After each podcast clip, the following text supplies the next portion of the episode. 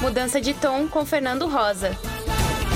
Um programa sobre música e política para pensar o Brasil e o mundo. Já estamos no ar com mais um Mudança de Tom, um programa para falar de música e pensar sobre a política no Brasil e no mundo. Brasil não conhece o Brasil, já cantava a Elis Regina. O Brasil Brasil. Hoje temos dois convidados afinadíssimos. O deputado federal por São Paulo, Alexandre Padilha. Ele é médico, foi ministro de Lula e Dilma e está na linha de frente contra o coronavírus.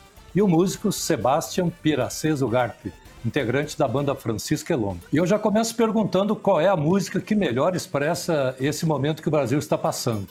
Deputado, qual é a sua? Bolsonaro! Estou aqui com um dos homens de Lombre. Bolsonaro vai na macro política e, e, Deus me proteja vai na micro ali, que é essa coisa, ó, Deus me proteja desses aí que se acham cidadãos de bem. A gente fala de Bolsonaro já já. Primeiro, a música do Chico César que começa dizendo: Deus me proteja de mim e da maldade de gente boa, da bondade da pessoa ruim.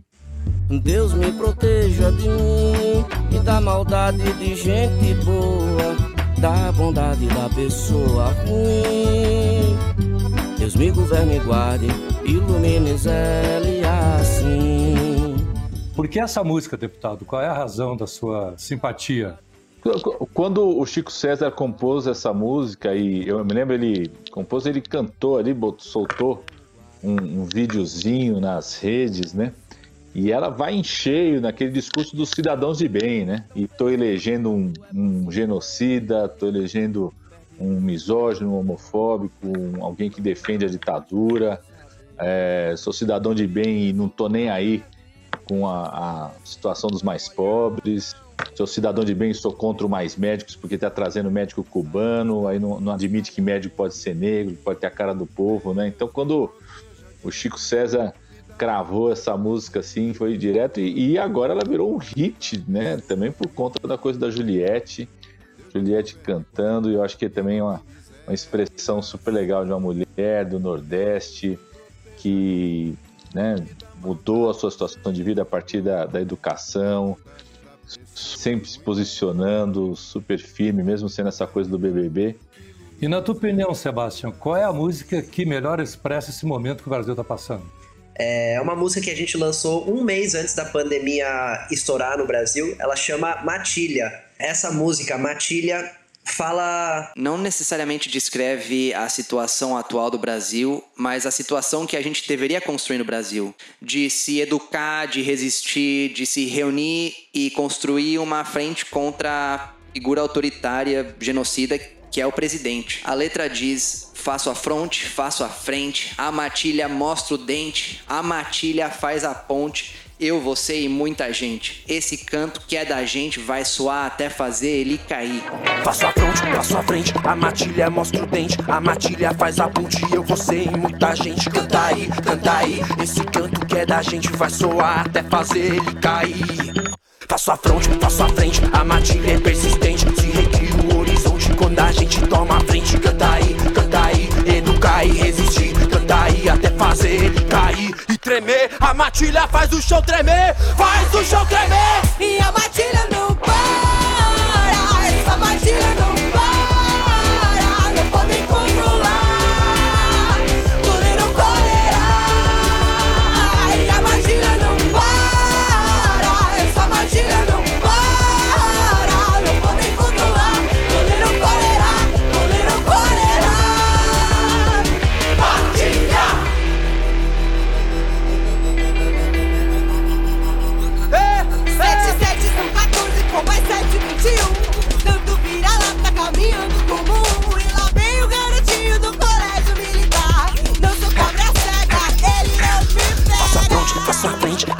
matilha mostra o dente, a matilha faz a ponte. Eu, você e muita gente. Canta aí, canta aí. Esse canto que é da gente vai só até fazer ele cair. Faço a fronte, passo a frente. A matilha é persistente. Se recria o horizonte quando a gente toma a frente. Canta aí, canta aí. Educar e resistir. Canta aí até fazer ele cair e tremer. A matilha faz o chão tremer, faz o chão tremer. Minha matilha não para, essa matilha não para,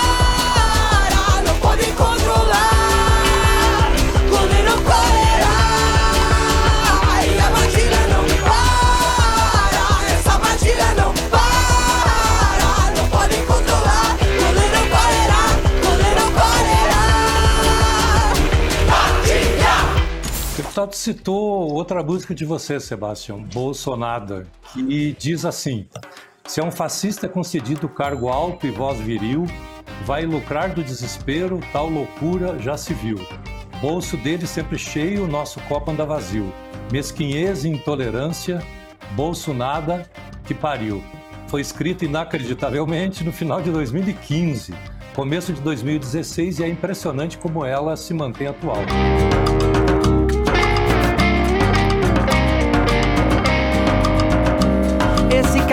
Com nada, sabe pouco do que diz. Muito blá blá blá que queima quem podia ser feliz. Desrespeito é o que prega, então é o que colherá. Jogo purpurina em cima para o feio, beleza. Jogo purpurina em cima para o feio, beleza. Esse cara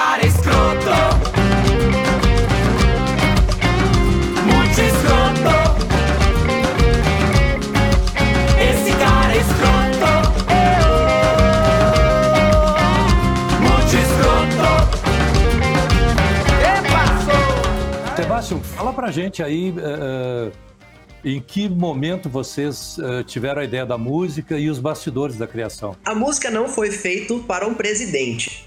Porque naquele momento parecia uma loucura que alguém com uma fala dessas conseguisse chegar à presidência de um país de 200 milhões de pessoas, né? Então, inclusive, o refrão antes não era muito escroto, né? A gente não cantava muito escroto, a gente cantava Esse cara é louco. E foi só na hora que a gente entrou no estúdio de gravação que a Francisco, junto com a Lineker e os Caramelos, que participaram da mesma música, Que a gente se questionou: peraí, esse cara não é louco? Porque dizer que essa pessoa é louca é tirar toda a responsabilidade por trás das suas palavras, né? E pensando nessa questão do cidadão do bem, né? O cidadão do bem defende a tortura, é que a gente começa a pensar que isso, esse bem e mal é extremamente rela- é, relativo. E isso tem que mudar, né? sendo filho de vítima da ditadura militar chilena, ter uma pessoa ocupando um cargo político, levantando bandeiras extremamente violentas e intolerantes como essa é pra mim uma ofensa pessoal, né? Esse personagem mostra a cada dia mais quem ele é.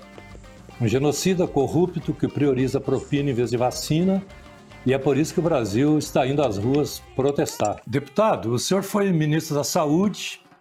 Como o senhor vê tudo o que está acontecendo, essa gestão, se é que a gente pode chamar isso de gestão da pandemia? Fico indignado, né? E, e eu acho que a, primeira coisa tem, é isso que o Sebastian falou. Não saber dessa história, Sebastian, que no primeiro momento o refrão era louco e vocês, na hora de gravarem, sacaram que não podia intitular esse Bolsonaro de louco, né?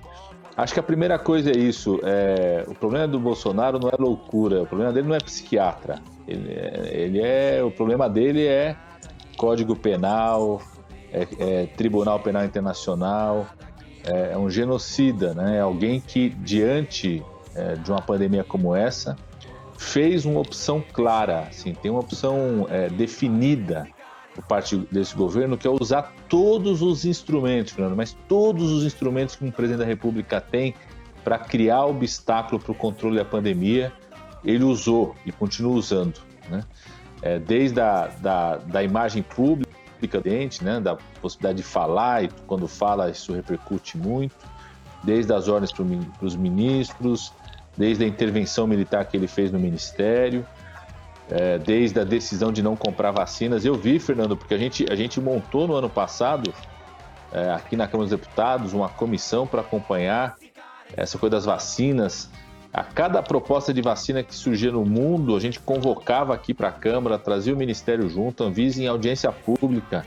Eu vi 700 milhões de doses serem oferecidas para o governo brasileiro e ele se negando a contratar, se negando a comprar. Então, todas as decisões que ele poderia tomar para não controlar a pandemia, para deixar as pessoas se infectarem, essa ideia de que a pandemia ia ser controlada se as pessoas se infectarem, é, ele fez.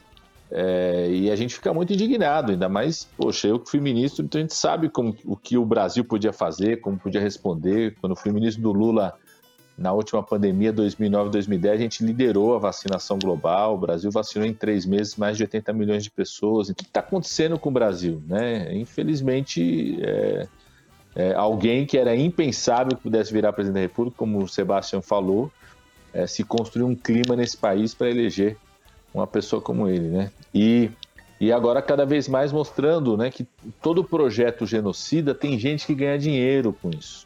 Mas eu, eu, nessa aí, eu acredito, acredito nessa união das esquerdas, acredito na capacidade. Eu também sou filho de pais que sofreram com a ditadura. Sebastião, eu, meu pai foi torturado aqui na ditadura brasileira. Eu só pude abraçar meu pai quando eu tinha 8 anos de idade. Eu nasci em 71.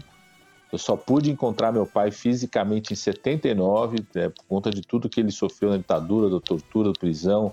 Teve que sair do país, eu não, não podia sair junto com a minha mãe.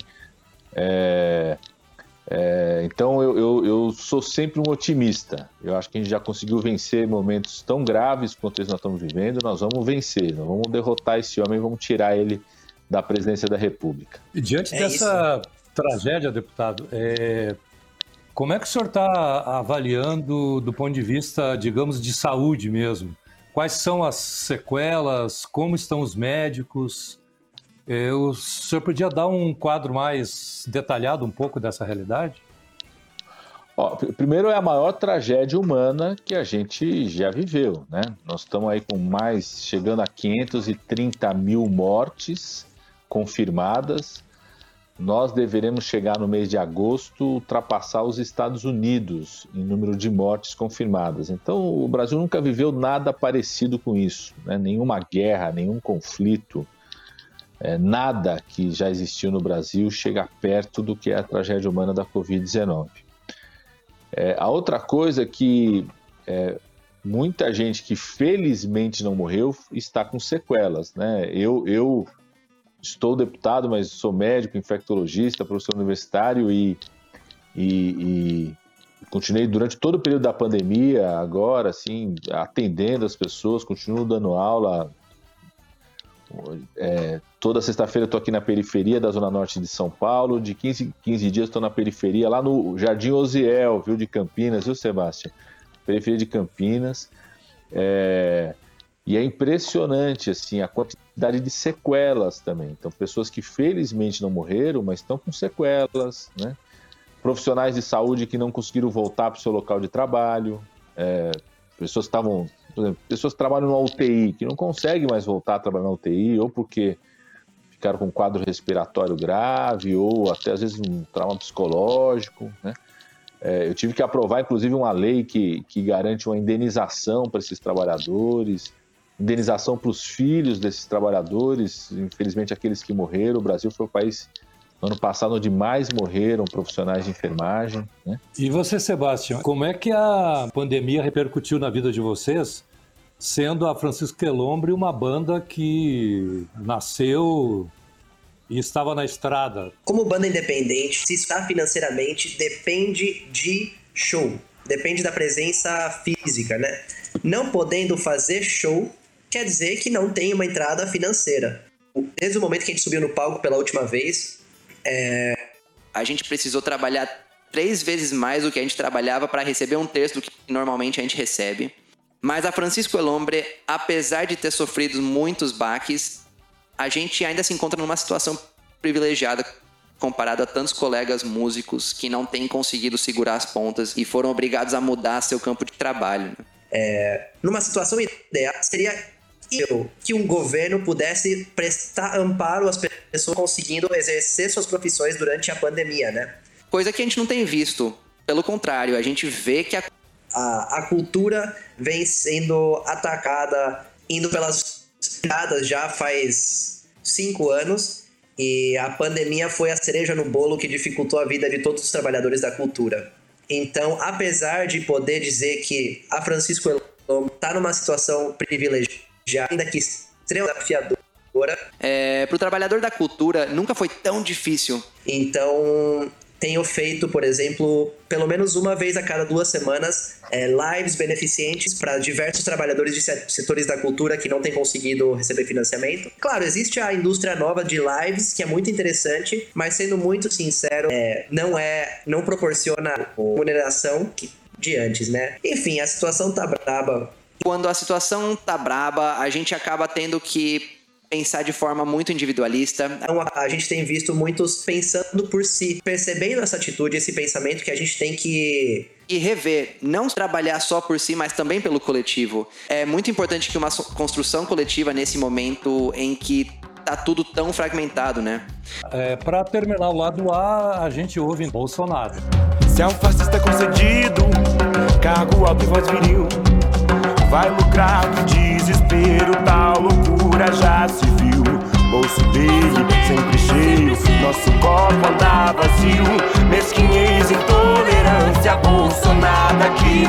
Bolso dele sempre cheio, bolso nada que pariu. Bolso dele sempre cheio, bolso nada que pariu. Bolso dele sempre cheio, bolso nada que pariu. Bolso dele sempre cheio, bolso nada que pariu. Você está ouvindo Mudança de Tom com Fernando Rosa, uma produção da TV PT e da Rádio PT.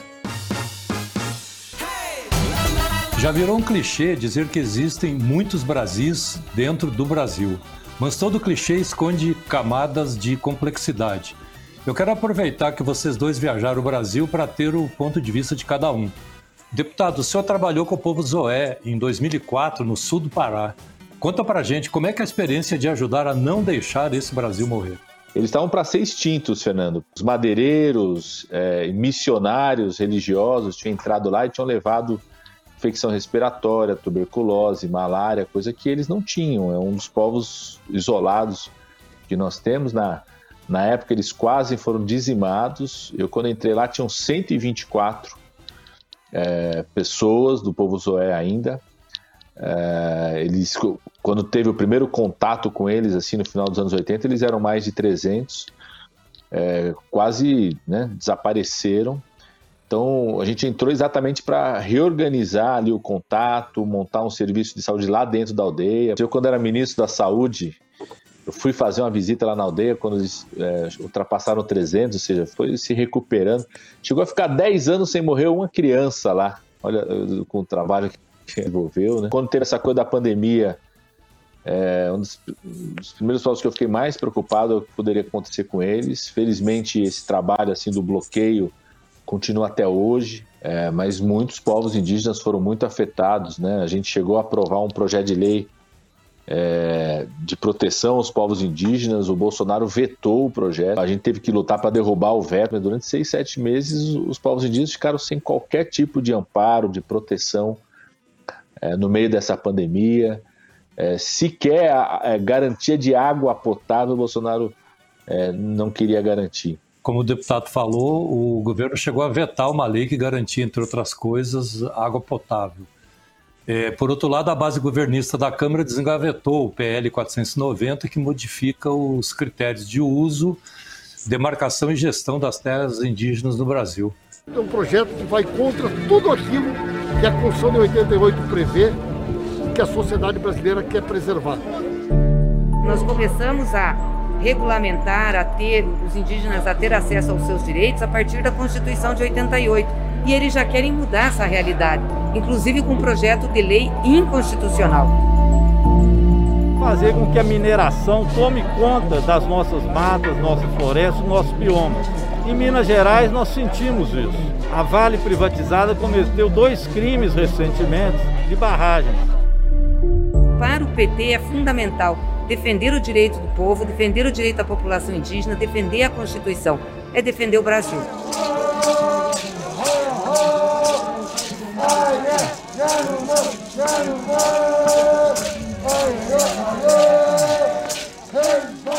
Deputado, o senhor tem acompanhado essas questões na Câmara. Uh, fala um pouco mais sobre essas maldades do governo. Eu descobri que quando você entra lá na Câmara, um dia eles sorteiam um dia para você poder falar 23 minutos. E eu fui sorteado é, logo no começo de fevereiro, começo do governo Bolsonaro, um mês de governo Bolsonaro, um mês e pouco. Eu lembro que foi até no mesmo dia que o Marcelo Freixo tinha sido sorteado comigo, então nós dois fomos lá para poder fazer essa fala. E eu conversando com ele, ele e ele tava em dúvida, ele falou assim, ah, ele falou assim, ah, vou falar da Marielle, tinha acabado de ser a coisa de um ano da, do assassinato da Marielle. E eu, e eu no caminho, assim, para falar, falei assim, o, Marcelo, eu vou falar uma coisa que é o seguinte, assim, é, eu tenho a sensação de que o legado do Bolsonaro, da era bolsonarista, serão vidas e meio ambiente destruídos. É, porque são legados irreversíveis, né? As políticas públicas, por exemplo, ele estava naquele momento destruindo a Previdência, privatizando coisas, né? desmontando políticas do SUS, desmontando mais médicos, desmontando programas de educação a, a, política pública ele desmonta, daqui a dois, três anos muda a correlação de forças, muda o Congresso, você vai lá e remonta de novo a política pública, constrói de novo, política para a área da cultura, o que seja. Agora, as vidas e o meio ambiente que são destruídos, você nunca mais vai voltar, né? É, são irreversíveis. Isso eu falei em fevereiro de 2019. Não, não imaginava que ia ter uma pandemia, né? Aí a pandemia explicitou ainda mais isso.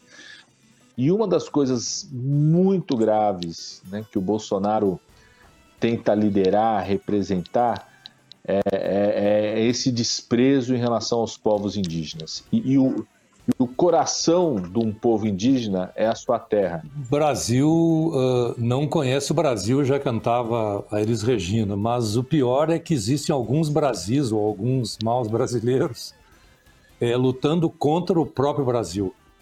É, Sebastião, uh, você fez turnê com Francisco Elombre pelo país de carro entre pelo menos 2013, tô certo? E 16, 17, 18. Quando eu cheguei no Brasil, eu cheguei no estado de São Paulo, em Campinas, no interior de São Paulo.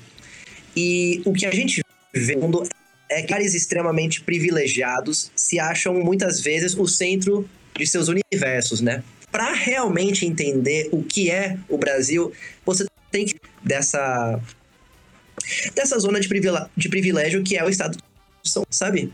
Tem que explorar, tá o pé na estrada. É, essa foi a filosofia que a Francisco teve para conhecer a América Latina. A gente fez de uma forma é, extremamente rentável, né? A gente tocava nas praças, dormia em qualquer lugar, enfim, a gente tinha um, todo um outro plano bem é, bem hippie, né? Mas querendo ou não, a gente conseguiu ver de 2003, 2013, literalmente até a pandemia, a gente pôde conhecer várias realidades distintas. E vendo como essas várias realidades distintas que a gente ia conhecendo iam se relacionando com, os, com o contexto do mundo que também vai se modificando, né? E é nessa movimentação que a gente ainda melhor esses vários, né? O que é a com o golpe, por exemplo, no interior de Santa Catarina versus, por exemplo, aqui em Salvador. Sabe como isso se manifesta na população, o que, que isso faz dizer. E o que a gente vai entendendo é como que é, as, a, a riqueza, os privilégios de certos estados e certos lugares do Brasil conduzem um cenário político para um lugar ou para outro, né? É, o cenário, por exemplo, de Santarém é um cenário completamente diferente do cenário do Rio de Janeiro, né? E a filosofia da Francisco é que a gente não pode chegar cantando, a gente tem que chegar ouvindo e virar esponja. Esponja de conhecimento mesmo. Assim como o personagem Francisco de 100 anos de solidão, a gente usa essa movimentação para criar um novo tipo de pensamento nosso, para a gente se transformar. Você falou que tem que chegar ouvindo e ser mais, uh, ser mais esponja, digamos assim. Então eu queria te perguntar o seguinte: como é que os afetos que vão sendo eh, adquiridos, construídos, como é que isso afeta a, a música de vocês? O afeto é revolucionário, né? Minha mãe é talvez a pessoa que me ensina isso todos os dias de como o afeto transforma. A gente não se compadece de uma pessoa que você não conhece, né? E voltando naquele papo de que a, a, zona privilegiada se entende como centro de universo e, e, não percebe que existem tantas outras realidades menos privilegiadas que a dele, né? Tal qual os Estados Unidos não reconhecem os outros países da América do Sul, mas todo mundo da América do Sul reconhece os Estados Unidos, o afeto nos faz sentir compaixão, nos compadece. Nos faz entender que o outro, eu gosto dessa palavra do nós outros, né? Se vemos nos outros, né? É, acho que isso é um ingrediente extremamente transformador, sabe? É, e, e fundamental quando se quer pensar numa sociedade. Não existe transformação social sem pensar no afeto. Querendo ou não, o afeto sempre foi muito importante nos shows da Francisco Elombre, né? É uma coisa que minha mãe me ensinou é que as pessoas precisam se abraçar e o abraço transforma muito a relação. Né? Então, desde o começo da Francisco, uma das coisas que a gente sempre faz em todo show, e é um grande clichê, e se você vai no show da Francisco, vai rolar isso. Num dado momento do show, a gente convida todo mundo pra se abraçar. E esse momento, apesar de ser extremamente clichê, é muito catártico. Você pode não tá afim, você pode não tá achar zoado. Eu, particularmente, se alguém me manda abraçar outra pessoa, eu ia, tipo, eu ia tentar sair de fininho. Mas é impossível porque a catarse musical te leva ao abraço e esse momento é transformador. Apesar de ser brega, clichê, cafona, ou cringe, como se diria atualmente, é... Tem uma antes e uma depois. Porque antes o público são indivíduos e depois o público ama a sociedade. E no dia do golpe da Dilma, e percebendo que havia muitas pessoas de esquerda como nós e pessoas de direita que não nos conheciam, mas estavam aí na praça, é, talvez não se reconhecesse na mensagem de início, se a gente uma mensagem muito combativa, mas pela música e pelo afeto, e querendo ou não, mensagem positiva vai é, agregando. Eu lembro que nesse dia do impeachment, a gente fez todo mundo passar, e eu nunca vou me esquecer das pessoas que hoje podem ser bolsonaristas, uma molecada de esquerda LGBT se abraçando e vejo que a gente tem um desafio nesse momento, que é o desafio do diálogo. No teu caso, Padilha, é, fazendo um trocadilho, é, como é que a música afetava os afetos na sua época no Pará? Ah, assim, é esse, esse universo, né? O universo dançante, o universo, é, né? Que os, os, os ritmos do Pará são muito. É, o pessoal brinca, né? Fala que criança paraense aprende a dançar carimbó antes de começar a andar, assim, uma coisa impressionante, como uma coisa presente é, é, no povo paraense, a coisa da dança, a música, do contato, como é. Aí o contato, acho que é todos nós latinos aí da América Latina como um todo, né? Para mim foi uma, foi- era, uma, era uma descoberta, né? Assim, é, não, não- era uma, uma música nem a dança que estava no meu universo, seja da adolescência. Eu, eu cresci na periferia de São Paulo, então minha adolescência eu vi surgir o hip hop, vi surgir Racionais. O bairro, o bairro onde eu morava, na periferia de São Paulo, o Parque Regina, tem letra da- dos Racionais que fala do meu bairro né? É, a gente ia para os bares, cresci. Eu sou de 71, então a minha adolescência é a coisa do rock, do rock nacional, tudo. Depois que vem Chico Science, que, que traz a coisa dos ritmos nordestinos, tá trazendo outras referências, depois veio toda a história do forró. Mas eu cresci vendo o, o hip hop e o rock, né? Aí você vai lá pro meio do Pará, atravessa uma coisa chamada carimbós, guitarradas, né? É, é- é outro, outro universo, né? E, que- e é isso, te expande, né? Sebastião, é, você e seu irmão Mateu é, são mexicanos naturalizados brasileiros, certo? É, aqui no Certo. Brasil a gente não, não escuta tanta música das outras partes dos outros países da América Latina como no restante da região. É, Para você, isso tem a ver com o idioma, que é o que muita gente fala disso, ou as razões são mais profundas? Tem algo que não tem a ver, é por causa do idioma, né? Convenhamos, é muito mais difícil um brasileiro falar inglês do que falar espanhol, entender inglês do que entender espanhol. acreditar que é uma questão linguística é deixar de ver o real cenário de meio século para mais de imperialismo cultural ativo, né? É porque a indústria cultural foi conduzida pelos Estados Unidos, né? Meus pais ouviam música em inglês, meus avós passaram a ouvir música em inglês. Nos anos 60 e 70 teve manifestações contra a guitarra elétrica como tentativa de frear a expansão cultural americana para o Brasil. A gente vê pela América Latina uma atenção muito especial pela cultura brasileira fora do Brasil. O latino-americano vê o Brasil como América Latina e o Brasil que não se vê como parte desse continente, sabe? Por isso, eu sempre reforço é, uma leitura. E eu gosto de, de reforçar essa leitura e fazer essa leitura uma vez a cada dois anos, mais ou menos. E eu leio tanto e reforço tanto que eu sempre tenho aqui perto. Então não é nada planejado, mas está aqui nas minhas mãos. É, As Veias Abertas da América Latina, de Eduardo Galeano.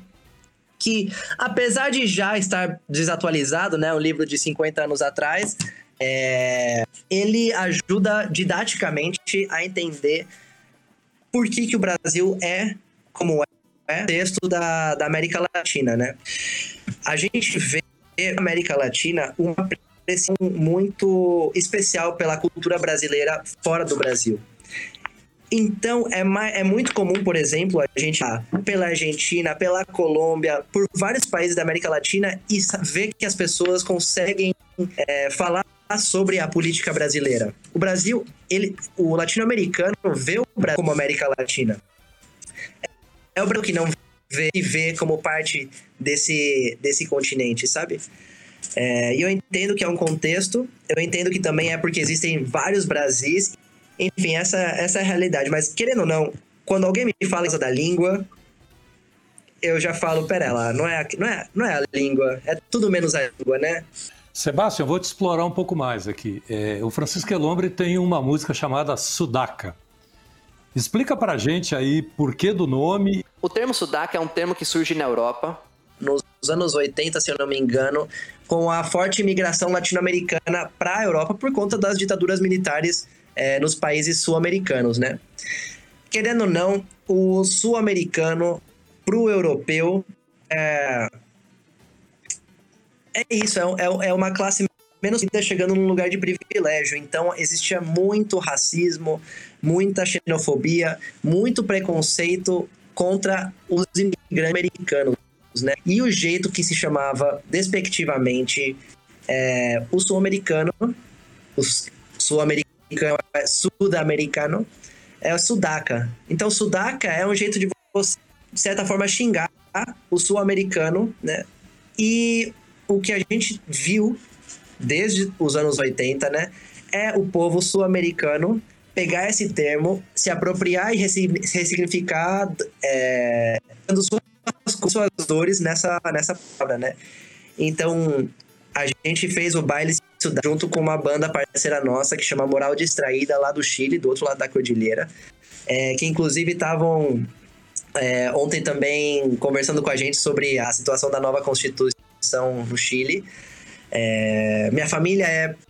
Eu sou mexicano, mas minha família é metade chilena por parte de pai, metade mexicana por parte de. Então sou chileno também. Enfim, e foi, foi junto com essa banda, Moral Distraída, que a gente decidiu fazer nosso manifesto a, a, a ressignificação do que é o Sudaca, a construção do orgulho Sudaca, né? A gente falar sobre nossas cores e dores em ritmo dançante, de forma que a gente possa, sem esquecer as cicatrizes ainda não cicatrizadas, as feridas não cicatrizadas do passado, também é, fazer desse processo de resistência um motivo de orgulho, né? E por isso, o baile sudaca.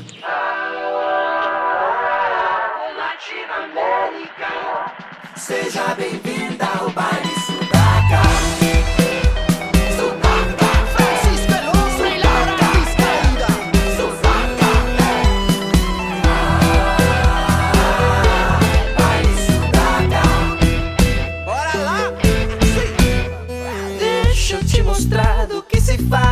sangue latino. É sorriso e luta, é nós resistindo. Cores e dores em festa. Nesse continente a felicidade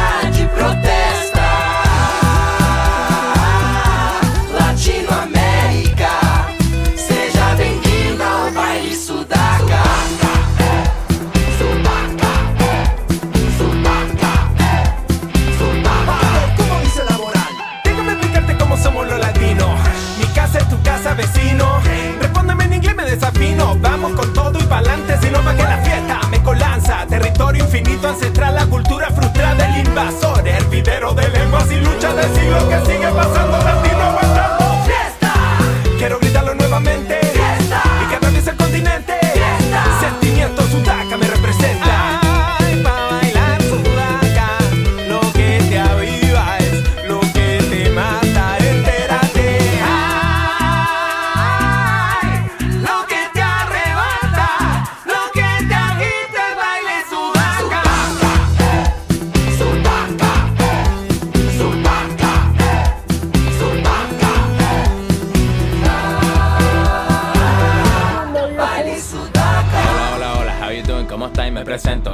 Touristic guide. To the right, you can see a little mambo time. To the left, a mi gente, Sudacan style. Wild. La bailamos hasta abajo sin reparo, nos pegamos. Pa' que se sienta calor humano. Esto es parte del mix.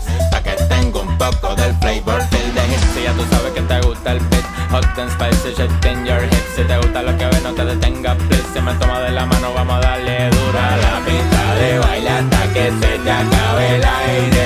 Siente como sudo en tu cuerpo y hasta que arde.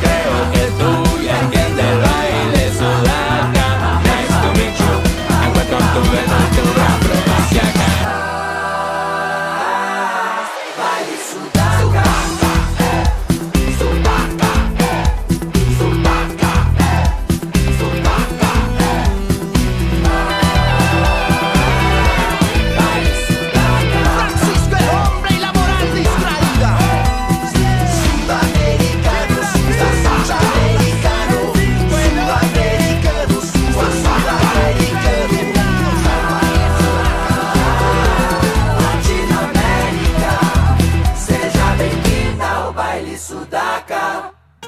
Você está ouvindo Mudança de Tom com Fernando Rosa, uma produção da TV PT e da Rádio PT. Estamos de volta com o programa Mudança de Tom, indo para o seu terceiro e último bloco. Começando com a Sebastião. Sebastião, para quem não sabe, de onde vem o nome Francisco Elombre? Tava lendo um livro que chama 100 anos de solidão do Gabriel Garcia Marques. É um dos meus livros favoritos da vida. E nesse livro aparece um personagem secundário, muito sutil, em português chamado Francisco Homem, em espanhol Francisco el Hombre, que é um trovador, uma lenda colombiana que chegava de cidade em cidade, de praça em praça, trazendo alegria e novidades sobre os outros lugares. É um conto antigo, então ele acabava sendo fonte de felicidade, fonte de informação. E eu me identifiquei com esse personagem. Depois fui pesquisar mais e entender a importância de Francisco Elombre na Colômbia. A gente, enquanto coletivo, acabamos fazendo nossa homenagem a esse personagem. A princípio, a banda não era um projeto de carreira, não imaginávamos que ia ser como é hoje, né? E querendo ou não, a gente foi se movimentando de praça em praça, do nordeste do Brasil até o sul, passando o chapéu, e ao longo desse tempo se movimentando, viajando sem parar, construindo essa família internacionalista que é a Francisco Elombre. Quem são os, os outros Franciscos e Franciscas? Estamos agora com uma composição nova. Nossa formação é tem meu irmão Mateu e eu, Juiz Traça Capa, que é uma das vozes mais bonitas do universo e região. Andrei na guitarra e no baixo, nossa mais recente membra, que é a Helena Papini, é, que entrou no meio da pandemia na banda e, e já é família, né? Eu acho muito legal a relação que a gente tem dentro da Francisco Colombo, porque apesar de ser um trabalho, né, como tem que ser, e ser uma carreira, a gente prioriza um outro tipo de relacionamento dentro do nosso trabalho, dentro da Da nossa vida diária, desconstruindo hierarquias, somos família. Agora então vamos para o nosso momento que está virando uma pesquisa sonora de campo. O momento chuveiro. Momento chuveiro.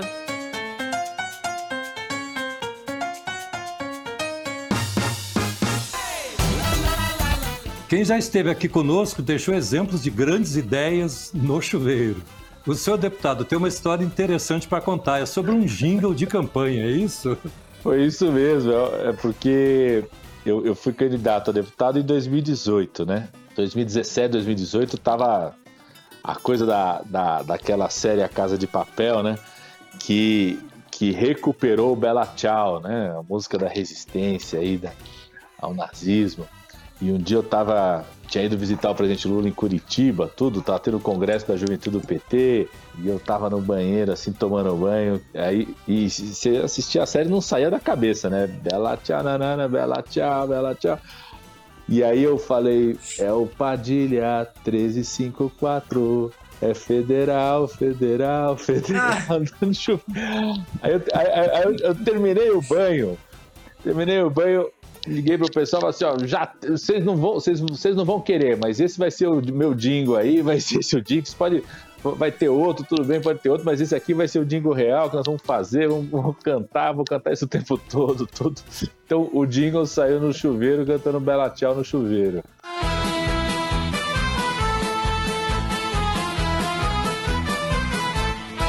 Voto Padilha 1354.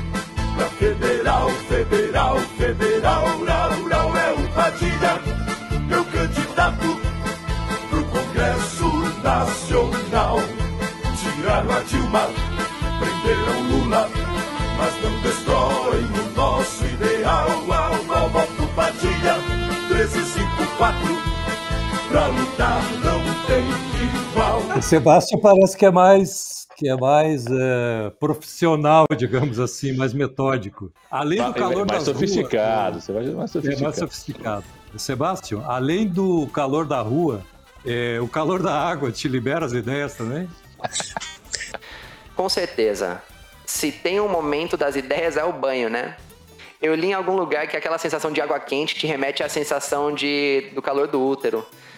Quase que você entra num mundo onírico, no mundo dos sonhos. E eu gostei dessa explicação, dessa ideia, mas ao mesmo tempo eu penso que também é uma das poucos, é um dos poucos momentos que a gente deixa o celular de lado e se desconecta e ouve as nossas ideias, tem o tempo de ouvir nossas ideias. Eu tenho uma rotina com- como compositor, quando eu tô na fase de composição. É, agora eu tô pra lançar um disco, então eu tô nesse, nesse momento, no- na fase de composição, eu sempre gosto de acordar muito cedo, é, pego o caderno, boto uma música bem uh, dançante, come- fico instigado é, e vou tomar um banho. Porque já acordei, fiz exercício, entro no banho quente, onde tudo começa a se processar, e quase todas as músicas têm que passar pelo processo validatório do banho. Porque se a ideia não resiste o banho, é porque não era uma ideia que precisava ter- se, se manter, sabe? Se a ideia resiste o banho, é porque é uma ideia boa. Se, se foi pelo ralo junto com o banho, não era- a ideia não era boa, né, Sebastião? Se foi pelo ralo. É, é isso, é isso, gostei. Além de brilhantes ideias no banho, vocês cantam no chuveiro também? Sempre. Deputado, você canta no chuveiro, Sebastião? É, é, o, o, o Bela Tchau surgiu cantando, né? O Bela Tchau surgiu cantando no chuveiro. Ô, na- na- Nessa coisa da pandemia, tá acontecendo muito uma coisa, assim, comigo, pelo menos, não sei, que é essa coisa da febre dos podcasts, né? Então, é, é, qualquer horáriozinho, assim, momento do- ao longo do dia que, que está mais sozinho, você já, já bota lá um, um podcast para ouvir, ou para. tem música, às vezes muita coisa de jornalismo, às vezes coisa de esporte. É, tem, tem não sei se você conhece, tem um, um que chama Conexão Sudaca, viu, viu, Sebastião? Que fala. Ah, é? chama Conexão Sudaca, que fala um pouco sobre, sobre es- esporte na América do Sul. Então, é, ultimamente o banho, eu, eu, eu chego lá, boto o celular, boto lá para tocar lá alguma coisa, música, e se for música, eu vou cantando junto também.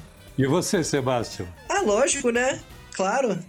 Eu tô lá cantando, batucando, já aqui mais grave, a barriga é mais aguda. Eu adoro.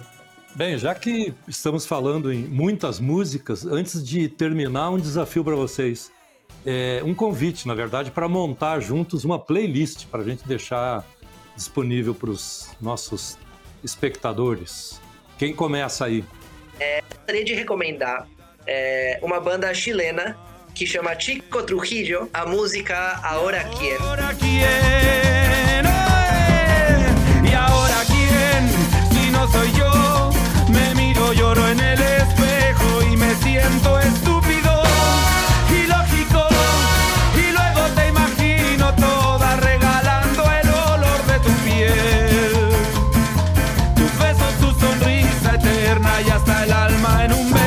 Uma outra música chilena de uma banda que chama Juana Fe. A música chama Callejero.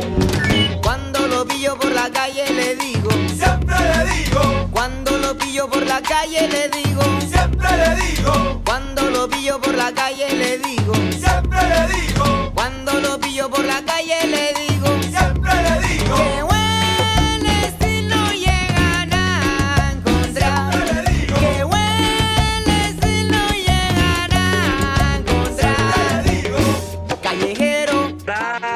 Continuar, quero pegar uma das músicas que eu cresci ouvindo mexicanas, de uma banda de rock clássica mexicana, Maldita Vecindad. A música chama Pachuco. Te atreves a vestirte forma. En mis todo elegante,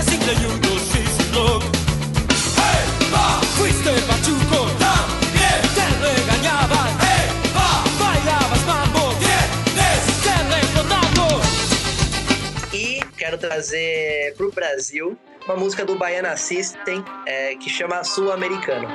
Não passa disso, não me engana que eu sou sul-americano de feira de Santana. Avisa americana,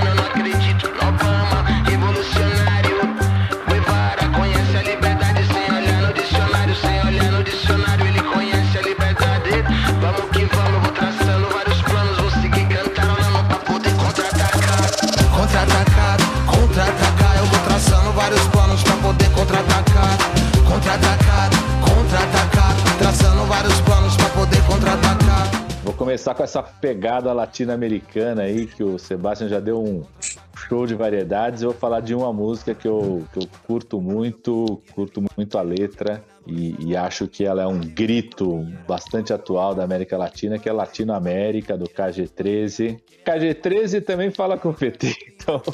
pueblo sin pierna pero que camina. Oye, Tú no puedes comprar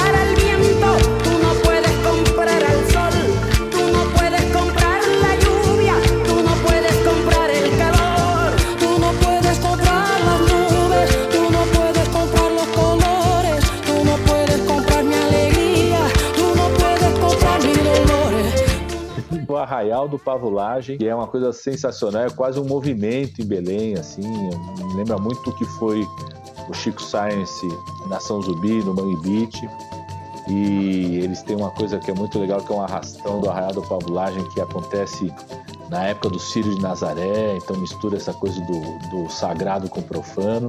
Eu gosto muito deles. A filha deles, né? Eu acho que o Sebastião conhece que a Luê tá fazendo. Cantou com Minha eles. cunhada. É, eu não sabia, não sabia. De no mar não ter tubarão, eu quero saber por que é que no mar não tem jacaré. Eu quero saber a razão de no mar não ter tubarão. Eu quero saber por que é que no mar não tem jacaré. E outros dois que tem a ver com a minha cidade de São Paulo, né? Um é, é então, fim de semana no Parque do- dos Racionais, o Criolo, que eu acho que é, uma- é um, é um outro momento importante assim da música paulistana, tudo que, que puxando aí é, não existe amor em SP. Não existe amor em SP. É um labirinto místico onde os grafites gritam. Dá pra descrever numa linda frase de um postal tão doce. Cuidado com doce. São Paulo é um buquê. Eu vou sugerir duas para completar 10 aqui. Uma é do Francisco, que eu gosto muito, que é Sincero. Pa' que debería extenderle la rosa de mi perdón. Mi corazón. Al que nada hizo por merecerlo. Perdona, perdona, perdona. Pa' que debería tratar como hermano. Hermano, no, no. Al que no me trata igual. Si no me trata igual. Quizás sea por eso Quizás que por el mundo eso es así. Quizás sea por eso Quizás que el por mundo eso es es así. Si en este mundo me toca vivir. E a outra é um de um cara eh, mexicano chamado Ed Maverick. A música chama Fuentes de Ortiz. Y en la noche que las estrellas salen, yo pienso en ti, mi amor. Que me hiciste de mi cabeza, no sales.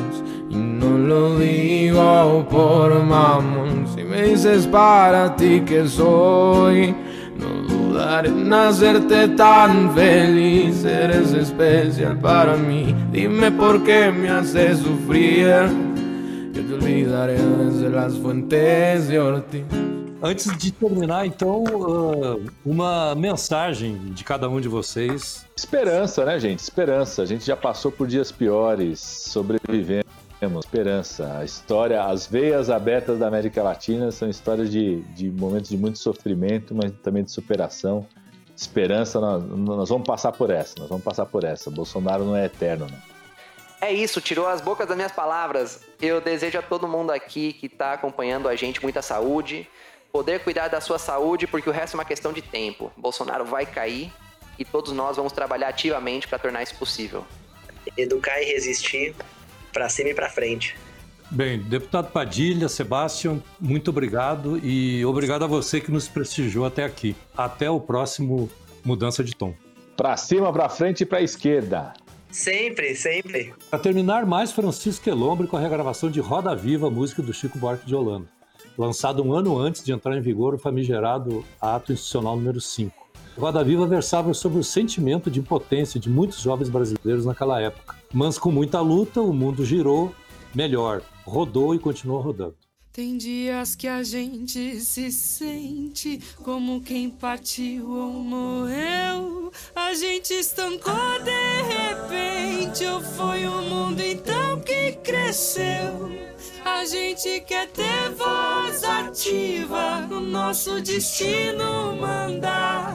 Mas eis que chega a roda viva e carrega o destino pra lá.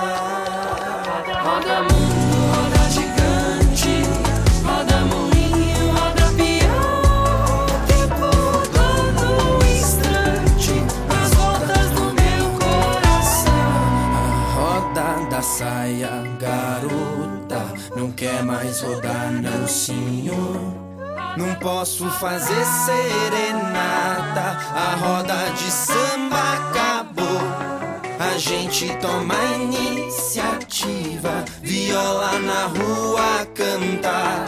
Mas eis que chega a roda viva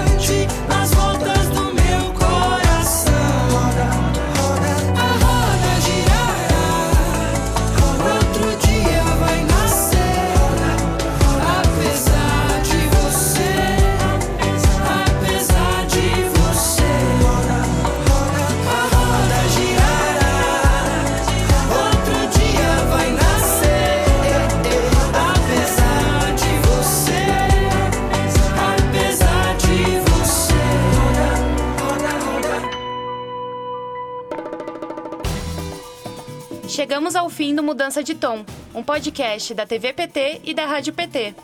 A coordenação geral do podcast é da Gil Cavalcante. Produção: Giovana Gomes. Roteiro do Diego Rebouças. Sonoplastia: equipe da Rádio PT. E apresentação: Fernando Rosa. Até o próximo episódio.